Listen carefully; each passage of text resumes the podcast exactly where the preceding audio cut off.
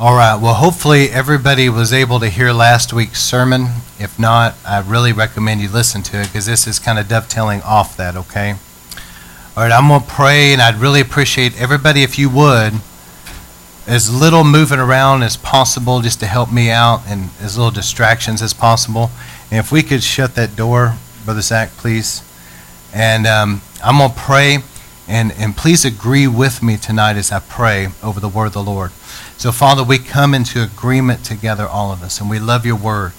We thank you for the, your, your presence tonight. We thank you for the move of the Holy Spirit, which is just beginning. I believe that there's really much to come. But, but Lord, we love the word. And Lord, we pray over your word tonight that every person that's going to be hearing this, that are, that are here tonight, those that are going to hear this, even maybe a recording in the future, Lord, we ask that your precious Holy Spirit to be present and just to begin to brood over every life and begin to draw people um, into a place to where we have we're good fertile soil for the work of the Holy Spirit. We're not going to be hardened, but we're good soil. And Lord, that by your Holy Spirit help us to give you our best ear, our full attention, our focus, to really lock our minds in, to lock in our, our um, hearts in tune with the Lord tonight. Anoint our eyes and ears, give us eyes and ears of the Spirit and I ask you that you speak through me your word, as the parable of the seed and the sower, that your word go out as living seeds of truth, sown into good, fertile soil of hearts and minds and lives. And Lord, it'll be watered by the precious Holy Spirit and take root, grow, and produce a hundredfold harvest of eternal fruit that remains until Jesus comes. Lord, let the winds of your precious Spirit carry this everywhere it's supposed to go. It goes out on the internet around the world. And Lord, let your mighty angels watch over your word, for the Bible promises us it will not return void, but it will go forth and accomplish that which you sent it forth to do. And Jesus also taught us that the birds of the air, speaking of the demonic, try to steal the seed. So, Lord, we agree together that anything that would try to hinder this word to be bound right now in the name of Jesus and back off and go from this place and go from this word, we bind you. And Lord, I thank you that you come upon me, speak through me. Let everything be accomplished through this word that your will to be done. We love you and we thank you for your word tonight. We bless you. That you move in power in Jesus' name. Amen. All right, so last week, um, all right, let me just back up real quick. I'm doing a series called Mikdash because in Hebrew, Mikdash means sanctuary. And I put on there a sanctuary of God's manifest presence. And this is not a uptight, religious, legalistic type of thing. But I've seen also where down through the years, um, the sanctuary became more like an, what's called an auditorium. And you'll go to a lot of places and they, they don't refer to it as a sanctuary anymore, they refer to it as an auditorium. But a sanctuary is a place where you worship the Lord, an auditorium is a place you go to be entertained. And there's a big difference. And we talked about reverencing God's sanctuary. It's a place, a holy place. And when I was growing up, and I know many can attest to this that grew up around the things of God, but you viewed the, the sanctuary as a, a place of God's presence. It's hallowed, it's something to be reverenced. It's not something that, that you take lightly coming into the sanctuary. And so, as I've been dealing with this series, I'm now on part 15 but last week I talked about authority and I talked about rebellion. And this week I'm going to continue that. And so let me start with 1 Corinthians 11, verse 3. It says, I want you to understand that Christ is the head of every man, and the man is the head of the woman, and God is the head of Christ. Every man who has something on his head while praying or prophesying disgraces his head. But every woman who has her head uncovered while praying or prophesying disgraces her head. For she is one and the same as the woman who has her head shaved. For if a woman does not cover her head, let her also have her hair cut off. But if it is disgraceful for a woman to have her hair cut off or, hair, or her head shaved, let her cover her head. For a man ought to not have his head covered, for he is the image and the glory of God, but the woman is the glory of man. For man does not originate from woman, but woman from man. For indeed, man was not created for woman's sake, but woman for the man's sake. Therefore, the woman ought to have a symbol or a sign of authority on her head because of the angels. This is talking about fallen angels. Now, in our culture, this would be hard to understand. But last week, I, I read different scriptures. I talked about the centurion who understood being under authority and then him, him himself operating in authority. And we talked about Jesus. If you didn't hear this word, I really encourage you to go back and listen to it. But Jesus was un, is under his Father's authority. And therefore he operates in authority. God will never be able to trust somebody with spiritual authority that's not under authority. And also, somebody that's not under authority will be open prey for the fallen angels to really oppress and attack. They don't have a covering. And so God put authority in the kingdom to protect people. That's why it's there. So I dealt with a lot of that last week. But anyway, Paul talks about here something that in this culture that he lived, that a married woman would wear something to cover her hair, and her hair in the Middle East, especially at that time, to be exposed was, was similar to being immodest. And so a married woman will cover her hair, cover her head, and it was being modest and virtuous and submissive to her husband, and they understood authority. But this is how the authority flows down. The authority begins with God the Father, it goes down to God the Son, and then it goes down into the church.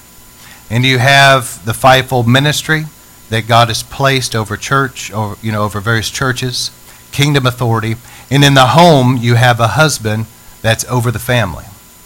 And this is kingdom authority. But as I discussed last week, how many of you guys know that this is not a popular message in America? You could preach it other places in other countries and it wouldn't be resisted, but in America, the strong man in America is rebellion. And so you're coming up against principalities and powers when you preach this that there's a stronghold in this nation of rebellion against God and God ordained authority. And you see it all through society.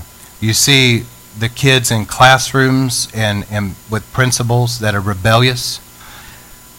And I hate to bring this up, but it's in the book of Romans, chapter 1. It says, worthy of death, but it's sad because in the biblical time, this is how much God hates rebellion.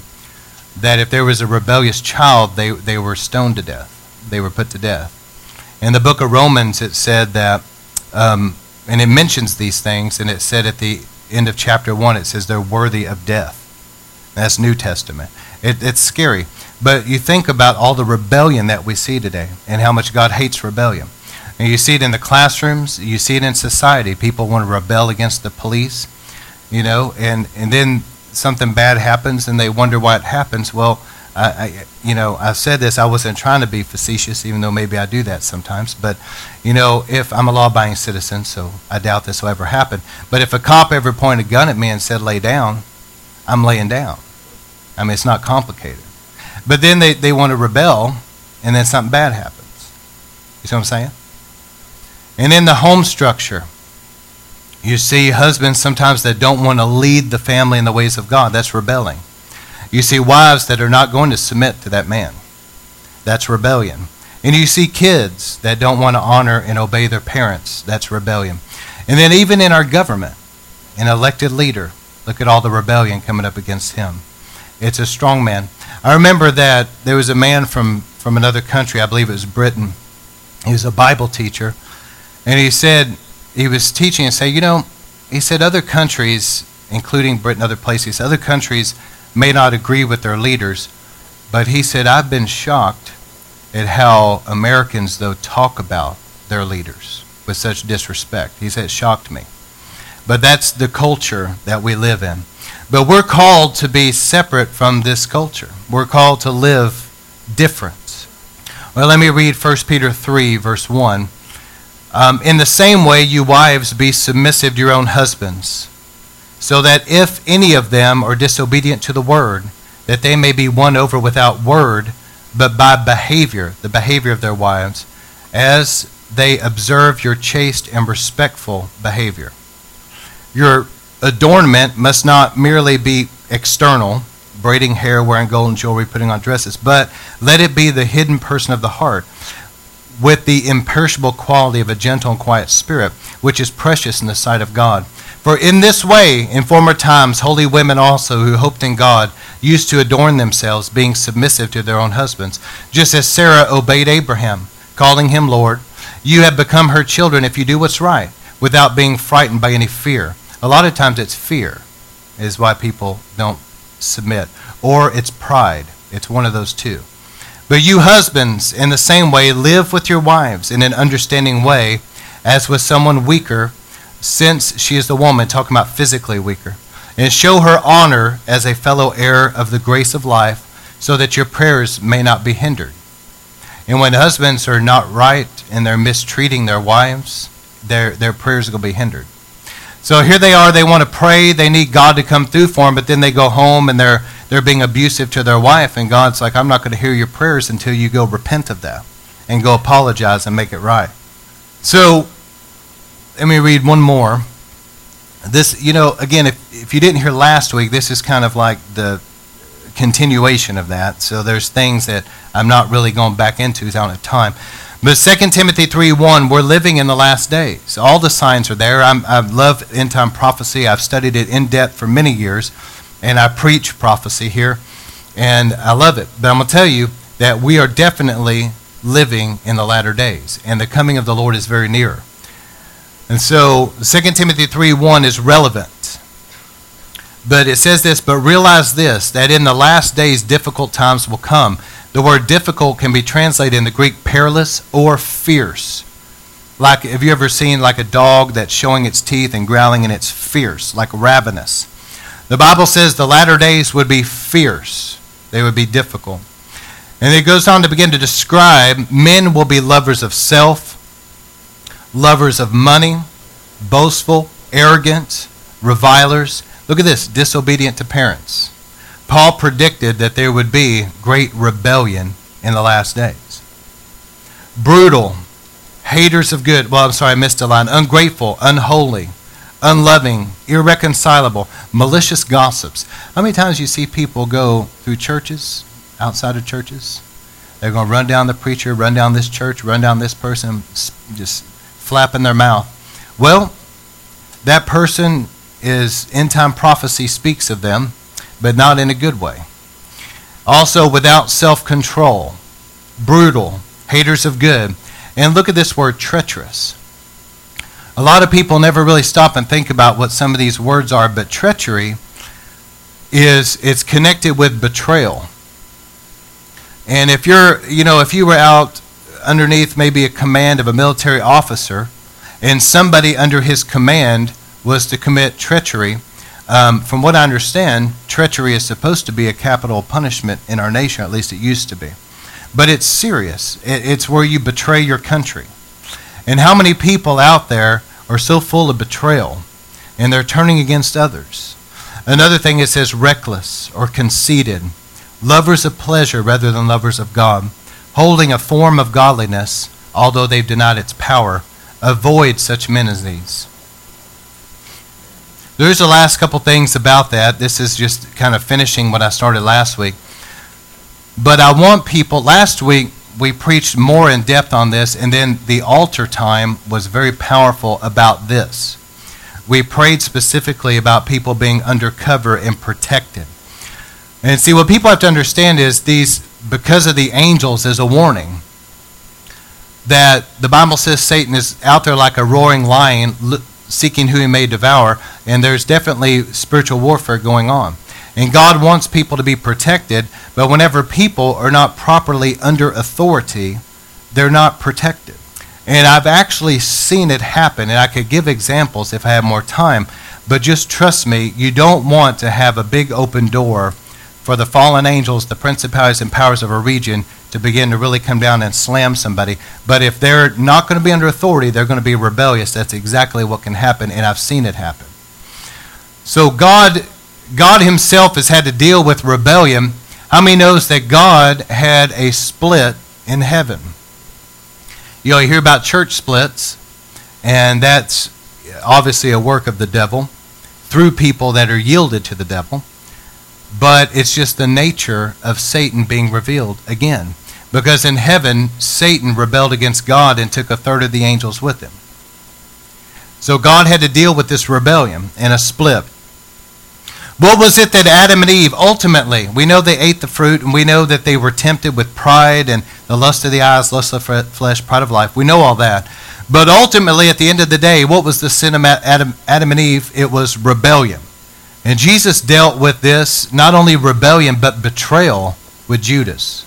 I believe that rebellion, pride and rebellion and betrayal go together. And I'll give a story here in a moment, but pride leads to rebellion and opens the door for a Jezebel spirit.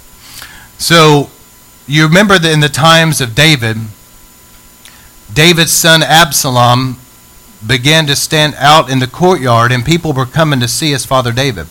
And everybody that came, Absalom would sit there and listen to their little request, and, and he would say things to him like, You know, if I was king, I would pay more attention to you, and I would do this, and I would handle it better. And the, and the Bible says that he really turned the heart of the nation toward him by doing that. That's a betrayal against his father David. But let me just encourage people to pray about where God has you get under that covering and stay there. Be under authority, be submitted to authority. I remember one time there was a, a couple that they they were wanting to be in the ministry, but they they wanted they were under this specific covering. But then when they got to the city they were at, without discussing anything, they began to come up under a different covering that really didn't work out because it wasn't God. But through this, they were trying to play these coverings against each other, and they never were really undercover. And at the end of the day, the devil attacked them, and it was really bad what the enemy did to their ministry and basically shut them down where there was just no fruit anymore there. But if we will do what the Bible says and come up under the authority that God has for us, see, somebody can come to church and still not be under authority. They can still be rebellious and have rebellion in their heart. And I've seen along these lines, I've seen people use and take advantage of others and be unfaithful. Now, here's the story. Um, I heard a preacher tell this. I thought it was fitting. But he said that this preacher was saying he knew this man, and this man went to his church, and they were friends. But there came a point in time where this man got caught up in an affair. And he, his heart became so hard through that affair. And his wife was a good woman, and his kids really loved him. They, they were actually pretty little. And there was really no reason for this, but he just got caught up in something. But whenever people get into sin, they get lifted up with pride and they get rebellious, and then they get into something like this, they change. Their heart gets hard, their personality changes, and this man was now a completely different person than what this pastor knew before. And his pastor said that he had to deal with this. Um, the wife was asking for his help, etc. He tried to talk to him, nothing was going to work. And he said that he remembered that when that man left, he was he was the pastor was physically there when the man was leaving for the last time and his wife was crying and begging him not to leave. And his little children were hugging his legs, saying, Daddy, don't go, don't go. And he just kind of kicked them off and left. That's, that's a hardened place. But let me tell you something. I have seen that in the church world. I've seen where people that I once knew get lifted up with pride and get rebellious, and they get hard and they get bitter, and they become completely different people and they, they are, are bent on the destruction of a preacher or a church. They're trying to split you know, people against each other, and it is demonic. So, I said all that to close out last week. That is, we're about to have this effectual door open. I want River of Life, the, the faithful remnant, those that are here, to understand that all of us need to be under kingdom authority and be careful with that because I've seen people get hit with spiritual warfare because they weren't. All right.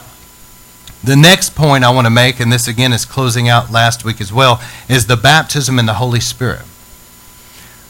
Let me tell you that even now, in a lot of places that have heritage in being spirit filled, they have Pentecostal heritage. They're, they're by name, but in some of these places now, you never hear tongues. You never see the gifts in operation. You never see the power of God. You don't even have altar calls anymore where they're praying for people. What has happened?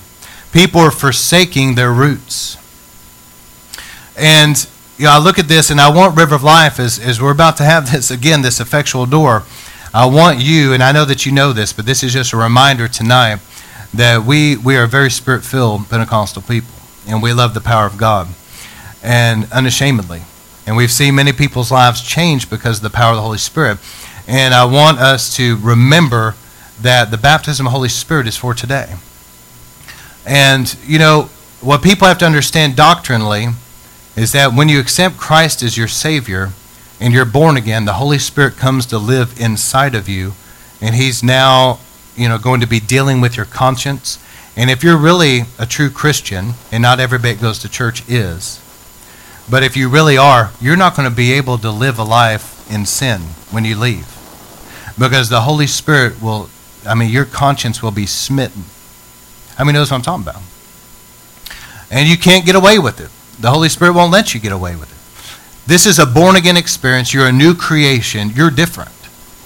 But the baptism in the Holy Spirit is, is a different work than salvation. The baptism of the Holy Spirit is where Jesus Christ baptizes you in the Spirit of God and you're clothed with power.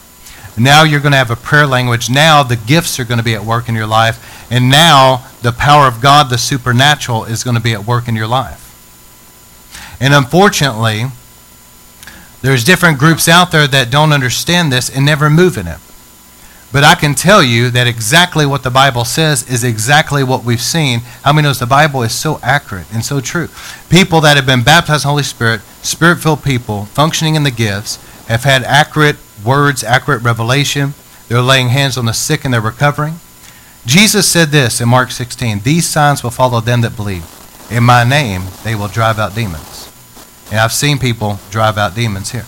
They will speak in new tongues. How many of you guys have spoken in new tongues?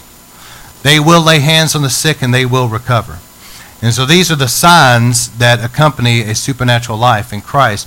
But that is inaugurated by the baptism of the Holy Spirit.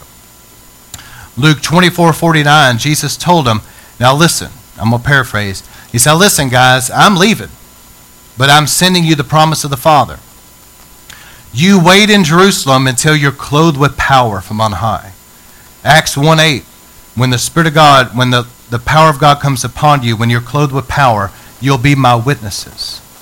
See, that's why many times when we get out there and witnessing, I know that some people don't want to hear it, but we get out there witnessing and the Spirit of God is moving, and you'll see people like they saw today that were crying. You'll see people get healed. What that is, is the activity of the power of the Holy Spirit. Now, let me show you this in the scripture. There's a couple places you could look at. But Acts 8 4, it says that Philip had went down to Samaria preaching the gospel. And he began proclaiming Christ to them. Verse 6 The crowds with one accord were giving attention to what Philip said. And they heard and saw the signs which he was performing. For in the case of many who had an unclean spirit, they were coming out shouting with a loud voice, and some translations say with a shriek. Many who had been paralyzed and lame were healed, so that there was much rejoicing in the city. And when they believed Philip preaching the good news about the kingdom of God in the name of Jesus Christ, they were baptized, men and women alike. Now, they had accepted Christ, they had been baptized. So this wasn't like a very quick, just a few hours. This is over days, maybe weeks. Philip had been pre- preaching, people were accepting Christ, they're getting baptized. But after this had happened, these people are born again the Bible says in verse 12, when they believed Philip's preaching good news about the kingdom, in the name of Jesus Christ were baptized men and women, men and women alike. Verse 14, now when the apostles in Jerusalem heard that Samaria had received the word of the Lord, they sent Peter and John, who came down and prayed for them that they might receive the Holy Spirit.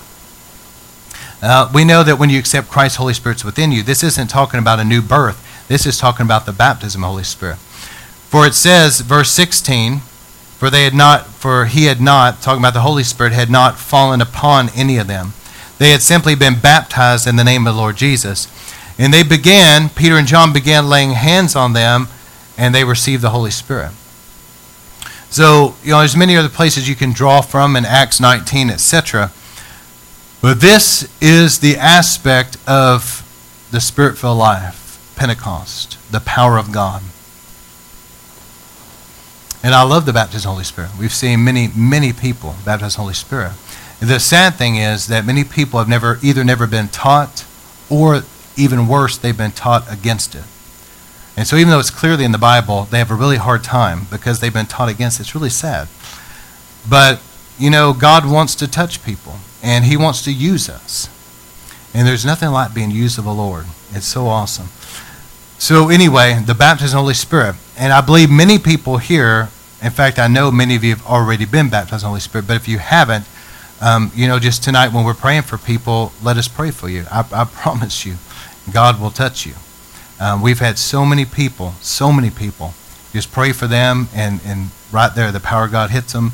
You know, they begin speaking in tongues and are baptized with the Holy Spirit, and it's awesome. All right.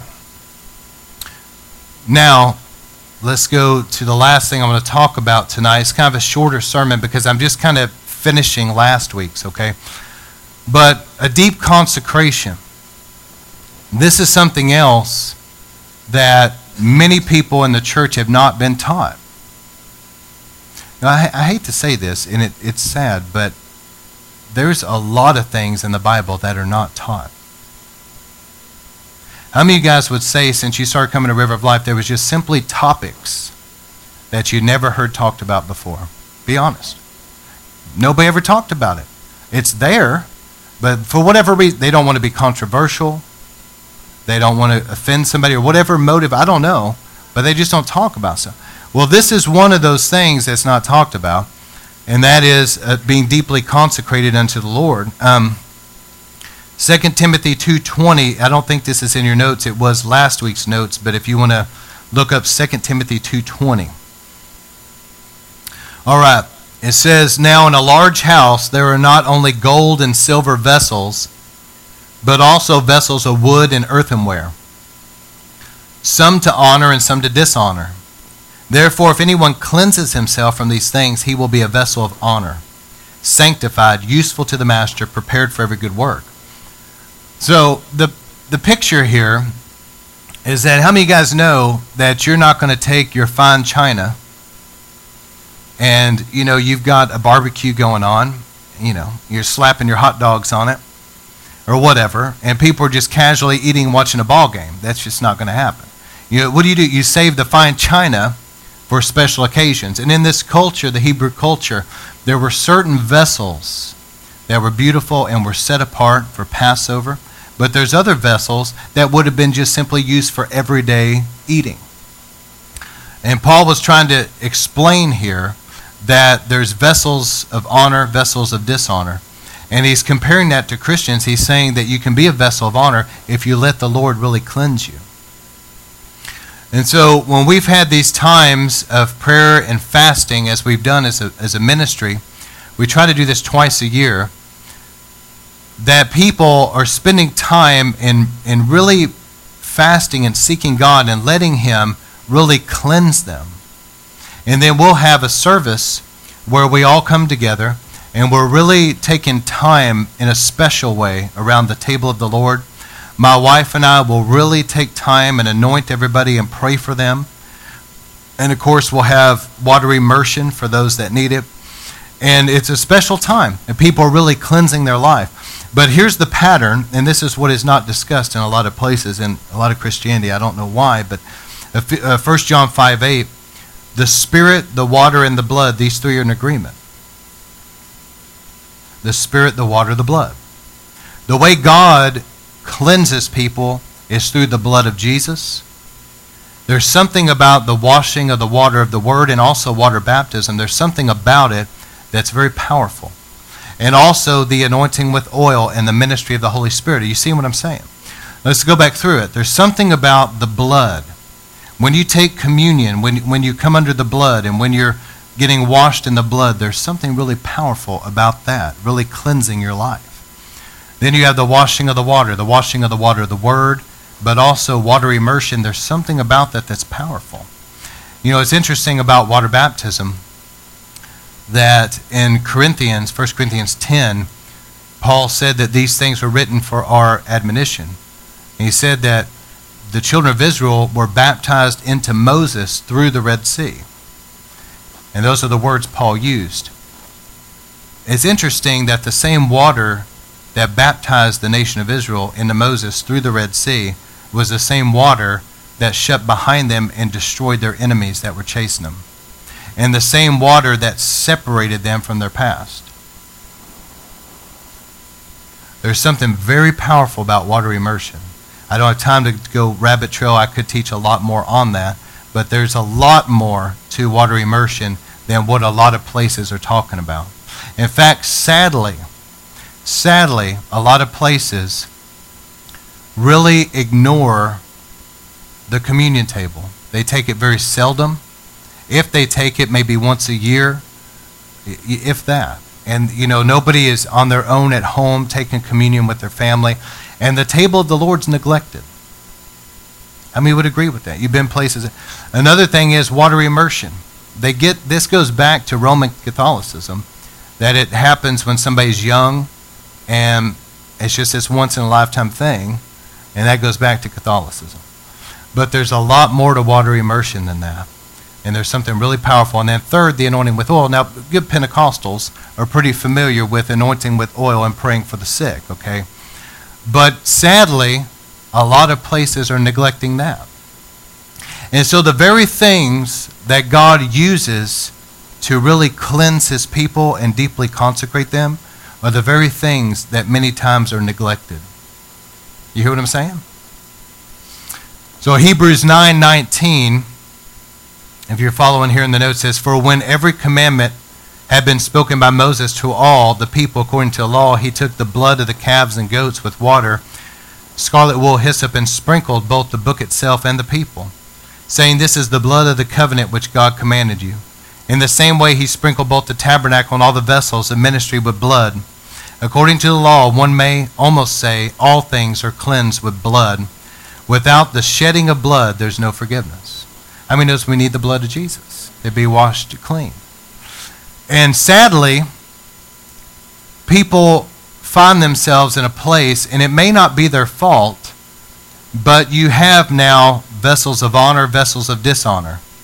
In many places, the very things that could really consecrate people deeply unto God, the communion table, water immersion, taking time in the altar to really anoint people and pray for them to be free from things, things that could really cleanse God's people and be, they could become vessels of honor.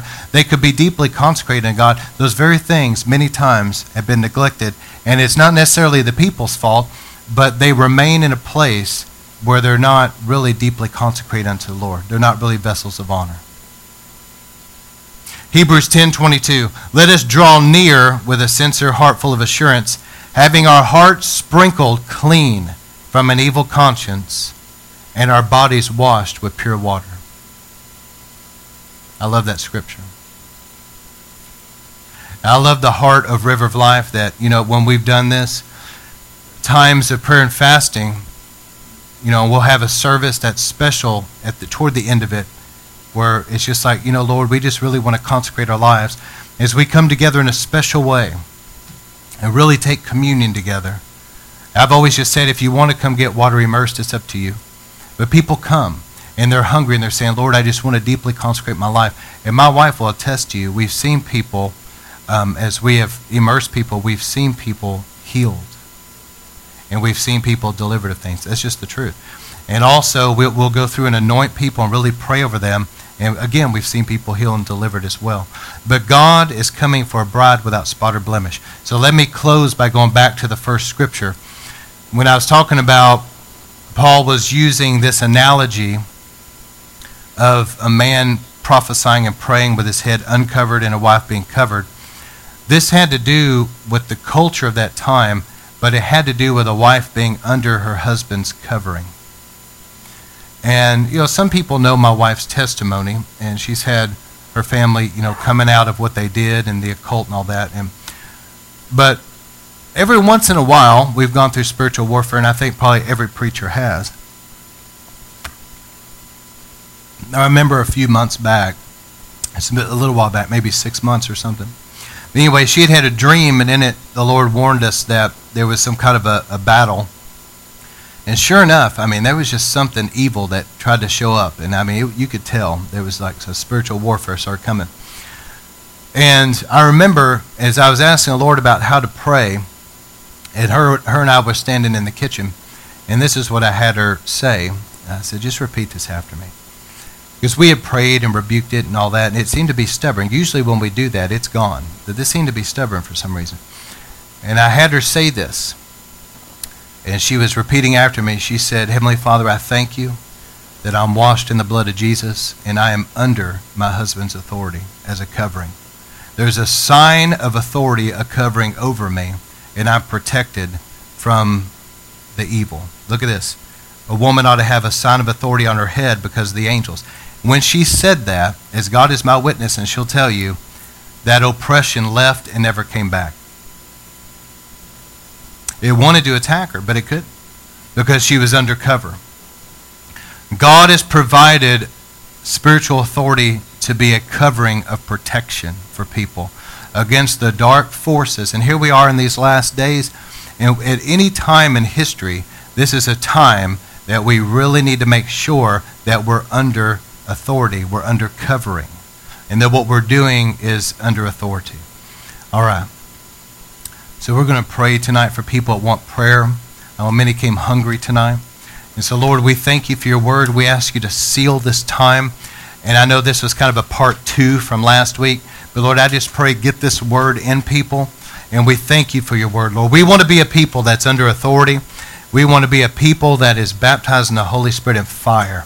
Lord, clothed with power, doing the works of Jesus in the earth. And we also want to be vessels of honor that are deeply consecrated unto God. And Lord, I pray that for every person in River of Life, that there'll be a deep consecration unto you, Lord, that they'll be able to be used of you in a tremendous way. Lord, we thank you and ask you to seal this time in the mighty name of Jesus. Amen.